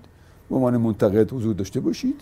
نظریات خودتون مردم بشناسونید. در انتخابات بعدی شرکت کنید و احتمالا رأی بیارید. اینی که شما بخواید زیر سوال ببرید یک مجموعی از انتخابات که قابل ایراد گرفتن. در این حدی که بخواد مثلا شما رو به جای کسی که انتخاب شده است بیاره رو کار این کار صحیح نیستش. این غلطه. این به هم زدن قواعد مردم سلاریه اصلا ما اگه بخوام این کارو بکنیم هیچ سنگ رو سنگ بند نمیشه. این انتخابات ما باطل بکنیم از نو رای گیری بکنیم. فرض کنید که جهتش تغییر بکنه. خب کسانی که این دفعه رای نیاوردن ممکن است که همین کاری که شما دارید می‌کنید و یاران شما انجام بدن. بس مرتب ما در داخل کشور مشغول جنگ داخلی باشیم. ما باید محترم بشماریم قواعد مردم سرایی رو. این اکثریت به دست اومده است. اکثریت هم نیستش که مثلا با 50 ممیز نیم درصد باشه. داخل اختلاف. بنز کافی زیاد هست. به علاوه شما همیشه اختیاری این داری که اعتراض کنی و بازشماری آره انجام می‌گیره حاضر هستی؟ آمادگی ایشون نداشت برای اینکه بازشماری انجام می‌گیره. چون می‌دونست که نتیجه به نفع ایشون نیست. اساسا تقلب امکان پذیر هست توی انتخابات در جمهوری اسلامی. تقلب سازماندهی شده امکان پذیر نیست. ما خوشبختانه که از دستاوردهای بسیار مهم و جالبی که در جمهوری اسلامی به دست آوردیم با اینکه می‌دونید انتخابات قبل از پیروز انقلاب انجام می‌گرفته. ولی چی؟ انتخابات تشریفاتی بوده. همه پرسی هایی که در جمهوری اسلامی انجام گرفت انتخاباتی که در جمهوری اسلامی انجام گرفت یک فرهنگ مردم سالاری رو شکل داد. انتخابات ما انتخابات نسبتا دقیقیه. ما باز تکرار می‌کنم انتخابات دقیق به مفهوم این نیست که اصلا توش تخلف نباشه. بعضی جا باز شناسنامه جمع می‌کنن میرن میدن رای باش می‌خورن یا بعضی از نامزدها هستن که پول پخش می‌کنن. برای اینکه رای بخرن. از کارا می‌کنن. اینا اصلا ممکنه نهادهایی مثل نهاد سپاه یا نهاد رهبری یا چه می‌دونم جریان های قدرت یا هر چیز دیگر بر بیان بر وزارت کشور اعمال نفوذ کنن آرا رو نتایج رو دست بزنن؟ نه نه. اصلا ببین دستکاری توی نتایج آرا این چنین چیزی متصور نیست. اولا که شورای نگهبان خودش نسخه ویژه خودشو داره.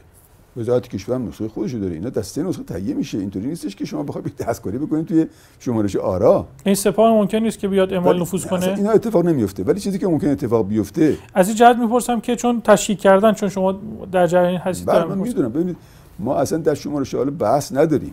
شمارش آرا خیلی سریع قابلیت نظارت داره و قابلیت اصلاح داره. اگه اشکالی توش پیدا بشه. چون نسخه های مختلف هست که باید با هم دیگه سازگار باشه. اما اون چیزی که ممکن اتفاق بیفته در هنگام اخذ رأیه.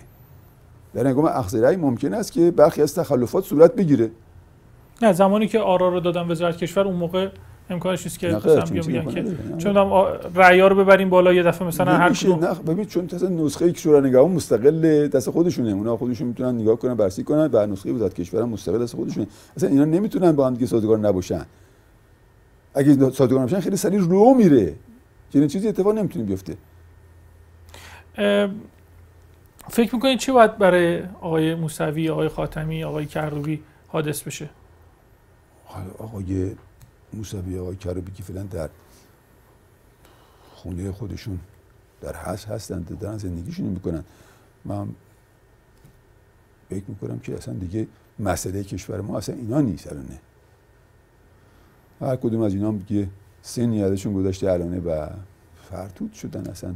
حال هوایی نیستن که بخوان نمودی داشته باشن در خارج. میمونه آقای خاتمی. آقای خاتمی با تکلیف خودش روشن می‌کنه چون ایشون بالاخره مؤثر بوده در جریان فتنه. فتنه می‌دونید پس شما. بله فتنه که قدم بوده. این کار از اشتباهاتی است که انجام گرفته است در تاریخ کشور. ما ثبت شده. اشتباهی که صورت گرفته. اشتباهی سیاسی صورت گرفته. نباید این کار رو می‌کردند. افتادن توی تله. به این اشتباه مرتکب شدن. آیا فکر می‌کنید آقای موسوی آقای کروبی باید محاکمه بشن؟ اگه محاکمه انجام گرفت تکلیف همه روشن می‌شد. منتها مطلب در کشور ما الان این احترام رو برای کسانی که در کشور صاحب منصب بودند خدماتی انجام دادن در دورانی که دوران های حساس کشور بوده این احترام رو نگه میدارن دیگه.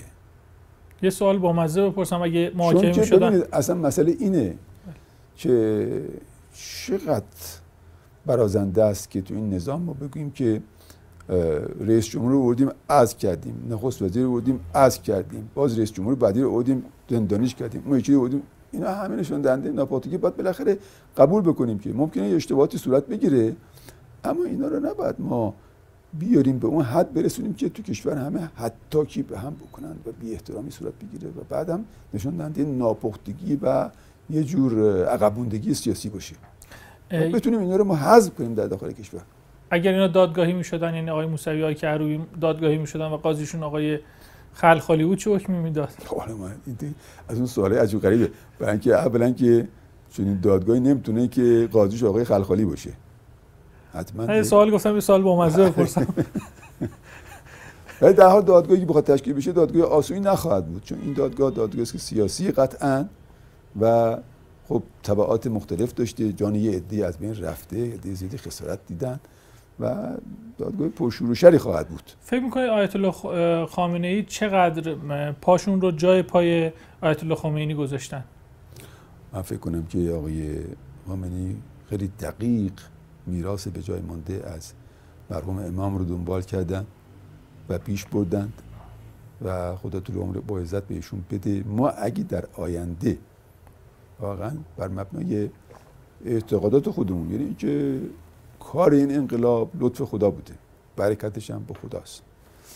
اگه ما فرمان خدا رو دستورات پیغمبر رو اطاعت بکنیم و بعدم پرچمداری رهبر رو بپذیریم بر مبنای چند تا شرط کوچک دیگه ای پیشرفت های چشمگیری پیدا خواهیم کرد. و یکی از اون شرط ها این است که ما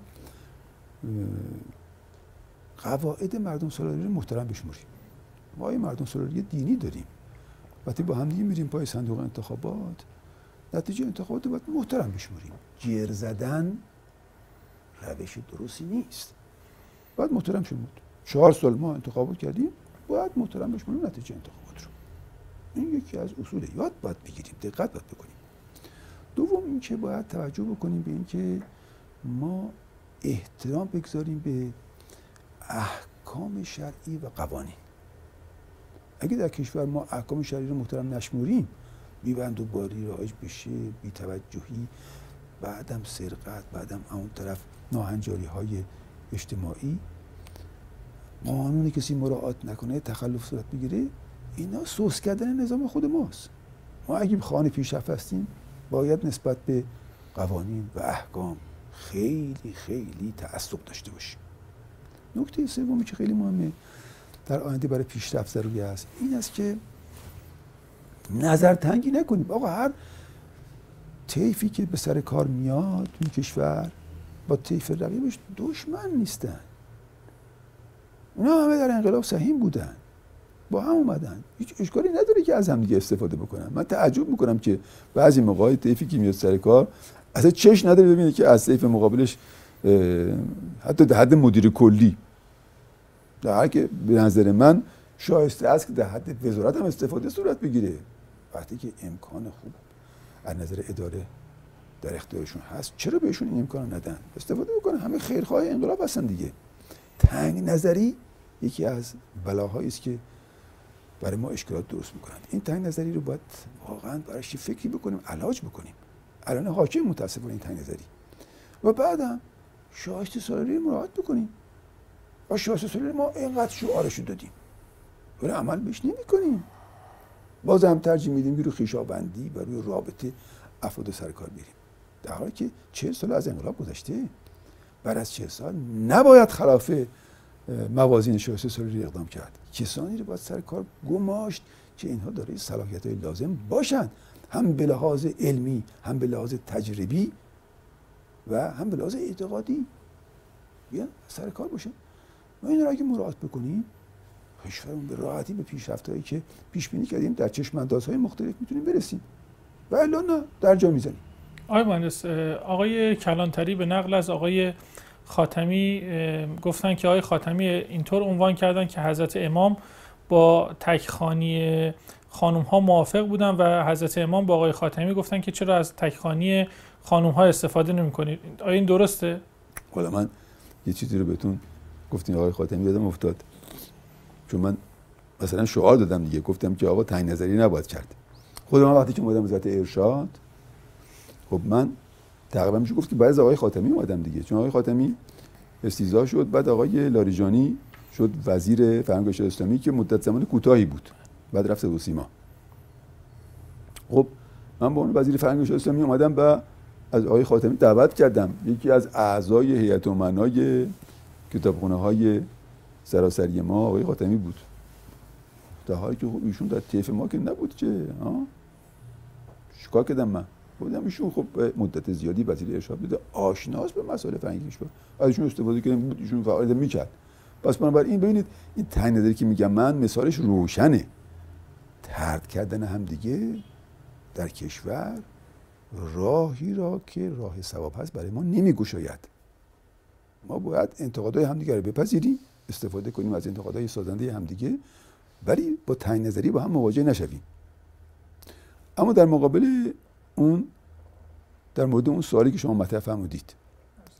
که چی بود سوالتون؟ عرض می‌کنم. آقای, موس... آقای کلانتری وزیر کشاورزی وقت نقل می‌کنن که در هیئت دولت آقای خاتمی وزیر فرهنگ بودن. آقای خاتمی میفرماید که حضرت امام بهشون فرمودن که چرا از تکخانی صدای زن استفاده نمی‌کنی.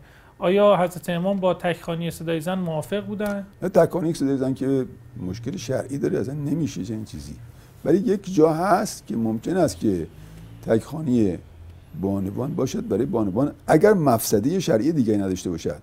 پس این نقل قول از آقای کلانتری من خودم نمی‌تونم بپذیرم. البته من اون جلسه نبودم نمی‌دونم که چی رد که آقای کلانتری به نقل از آقای خاتمی میفرماید که آقای خاتمی بهشون گفتن که اگر من نمیترسیدم این رو عنوان می‌کردم. اما امام به آقای خاتمی گفتن که حضرت امام به آقای خاتمی گفتن که چرا از تکخانی صدای زن استفاده نمی‌کنید؟ خب این مسائل به شرعی داره دیگه. مثلا شرعیش هست که تکخانی یه خانوم برای یه جمعیت آقایون که اینکه حرامه. ولی ممکن است تکخانی نسبت به خانوم ها باشه. حضرت امام صدای زن رو حرام می‌دونستن؟ نه. آوازخانی بانبان برای مردم را مجاز نمی‌دونستن. شرعا دیگه درست هم نیست. همینه. این که از شرعی اشکال داره. چجوری ایشون نقل می‌کنم پس میشه به این برگشت که منظور تکخانی است برای بانوان نه برای آقایون حالا خیلی وقتتون گرفتم ما الان بعد از چل سال چل سال از انقلاب داشته هامون چی هستش؟ چه چیزایی داریم؟ آره ببین اولش این است که یک ملتی هستیم که الان سر بالا خودمون می‌تونیم واقعا با سر بلندی تمام تصمیم گیری بکنیم در مورد سرنوشت کشورمون. کسی نمی‌تونه دنیا با ما املا بکنه بگی شما باید این کار این کار این کار بکنید. خود ما هستیم تصمیم گیری بکنیم و این یک اقتدار بسیار ارزشمند به یک عزت برای ما. قدر اینو باید دونست این دستاورد از مهمترین دستاوردها و از ارزشمندترین دستاوردی است که ما بعد از چهل سال تونستیم ان حفظش بکنیم و حفظ خواهیم کرد. دومین قضیه که باید بهش توجه کرد این است که ما در زمینه بازدارندگی به یک اقتداری رسیدیم که بسیار ارزشمنده. تجربه ای که در دوران جنگ برای ما حاصل شد به ما فهموند که ما باید حتما اونقدر خودمون قوی بکنیم که کسی جرأت نکنه در کشور ما حوث تجاوز از خارج رو به خودش بده. الحمدلله این اقتدار حاصل شده یعنی الان اقتدار جمهوری اسلامی بگونه است که مانعی میشه که بدخواهان ما و دشمنان ما با این نظر به جمهوری اسلامی نگاه بکنن. انشالله این تقویت هم بشود. دستاورد بعدی این است که ما به لحاظ خود اتکایی با توجه به محرومیت ها و محدودیت هایی که در تحریم اول حاصل شد. تحریم اول به زمان جنگ. در اون موقع خوشبختانه یک کارهای پژوهشی در کشور شکل گرفت که موجب شد که ما روی پای خودمون بیستیم و اون چی که وابسته به خارج بودیم رو در داخل کشور تامین بکنیم. و این موفق بود. این ادامه پیدا کرد. این خود اتکایی در سالهای پس از 76 شکل بسیار مدونی به خودش گرفت.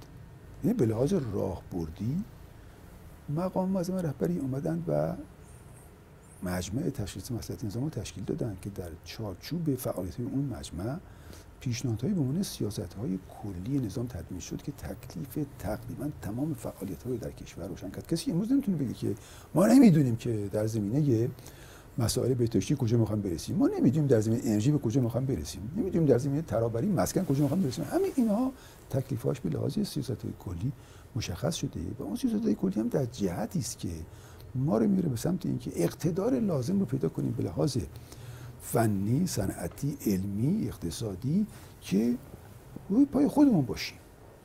متکی به خودمون باشیم. و برخی از وابستگی هایی که ناهنجار هست نتواند ما رو به زانو در بیاره. ادامه همین ها یعنی مسیر خود اتکایی منجر شد به این که ما برسیم به یک مجموعه به عنوان اقتصاد مقاومتی. یعنی دستاورد خیلی مهمی است این اقتصاد مقاومتی. یعنی این سیاست ها خودش اگر مراعات می‌شد ما وضع بهتری رو امروز می توانستیم داشته باشیم در مقابله با آمریکا که ما رو می‌خواد گرفتار آثار عواقب تحریم ها بکند. بنابراین تصمیم گیری های درست و دقیقی در ادامه روند خود اتکایی انجام گرفته. این دستاورد دستاورد کم اهمیتی نیست. و اقدامات خوبی هم به لحاظ عملیاتی صورت گرفته. یعنی زمینه هایی بودی که محقق شده است. توانایی های ما به اونجا رسیدی که ما خودمون رو بتوانیم بینیاز بکنیم. اگر امروز با ما همکاری نخوام بکنن که ما البته خواهان نیستیم که در همکاری رو ببندیم. ولی اگر بخواهند به دلایل مختلف به روش های مختلف جلوی ما رو بگیرند ما می‌توانیم نیازهای خودمون رو از محل امکاناتی که در داخل کشور داریم چه به لحاظ نیروی انسانی چه به لحاظ منابع معدنی غیر ذالک تامین بکنیم. و اینها نقطه قوته از همین میشه استفاده کرد از همین موارد و مثال هایی که عملیاتی شده میشه استفاده کرد برای که بقیه زمینه ها رو هم مردم نوید بدیم که امکانه که بتوانیم روی پای خودمون بشیم. هست. ما اونچنان آسیب پذیر نیستیم از تحریم ها. نمیگم که هیچ اثری ندارد ولی اثر مهم ندارد اگر که ما در داخل کشور بتوانیم یک مدیریت بلند نظرانه و شایسته سالانه رو اعمال بکنیم. اینا از تجربیات گران قیمتی است که ما در طول این چه سال به دست آوردیم. دستاوردهاش دستاوردهای ارزشمنده. این دستاوردها رو شما در صنایع می‌بینید. در کشاورزی می‌بینید. کشاورزی که می‌دونید بعد از انقلاب جایی نداشته برای به جایی رسیده که بالاخره نیازهای اساسی کشور تا 75 درصد می‌تونه جواب بده. این خیلی دستاورد مهمیه به نظر من. من نمیگم بهتر از این نمی‌تونستیم بکنیم. چرا؟ بهتر از این نمی‌شد انجام داد. ولی به تا اینجا هم که رسیدیم دستاورد مهمی هستش. علیرغم تمام مشکلاتی که برای ما آفریدن علاوه تمام محدودیتی که برای ما گذاشتن و می‌گذارن ما توانستیم اینجا برسیم. پس با عمل قابلیت بسیار خوبی در مردم ما وجود داره است هم به لحاظ اعتقادی هم به لحاظ هوش هم به لحاظ استعداد و هم به لحاظ پشتکار این پشتکاری که در مردم ما هست پشتکار در واقع میشه گفت کم نظیری در دنیا. به اتکای همین. و به اتکای یک پرچمداری که در جلوی خودمون داریم ما ما به راحتی می‌توانیم از پس مسائل مشکلاتی که داریم بر بیایم نوید این چهل سالی که بر از انقلاب میگذرد این است که ما می توانیم به لطف خدا الله راهی رو اتخاذ بکنیم پیش بریم که کسی نتواند به ما و اعتقادات ما و سرنوشت ما صدمه وارد بیاورد.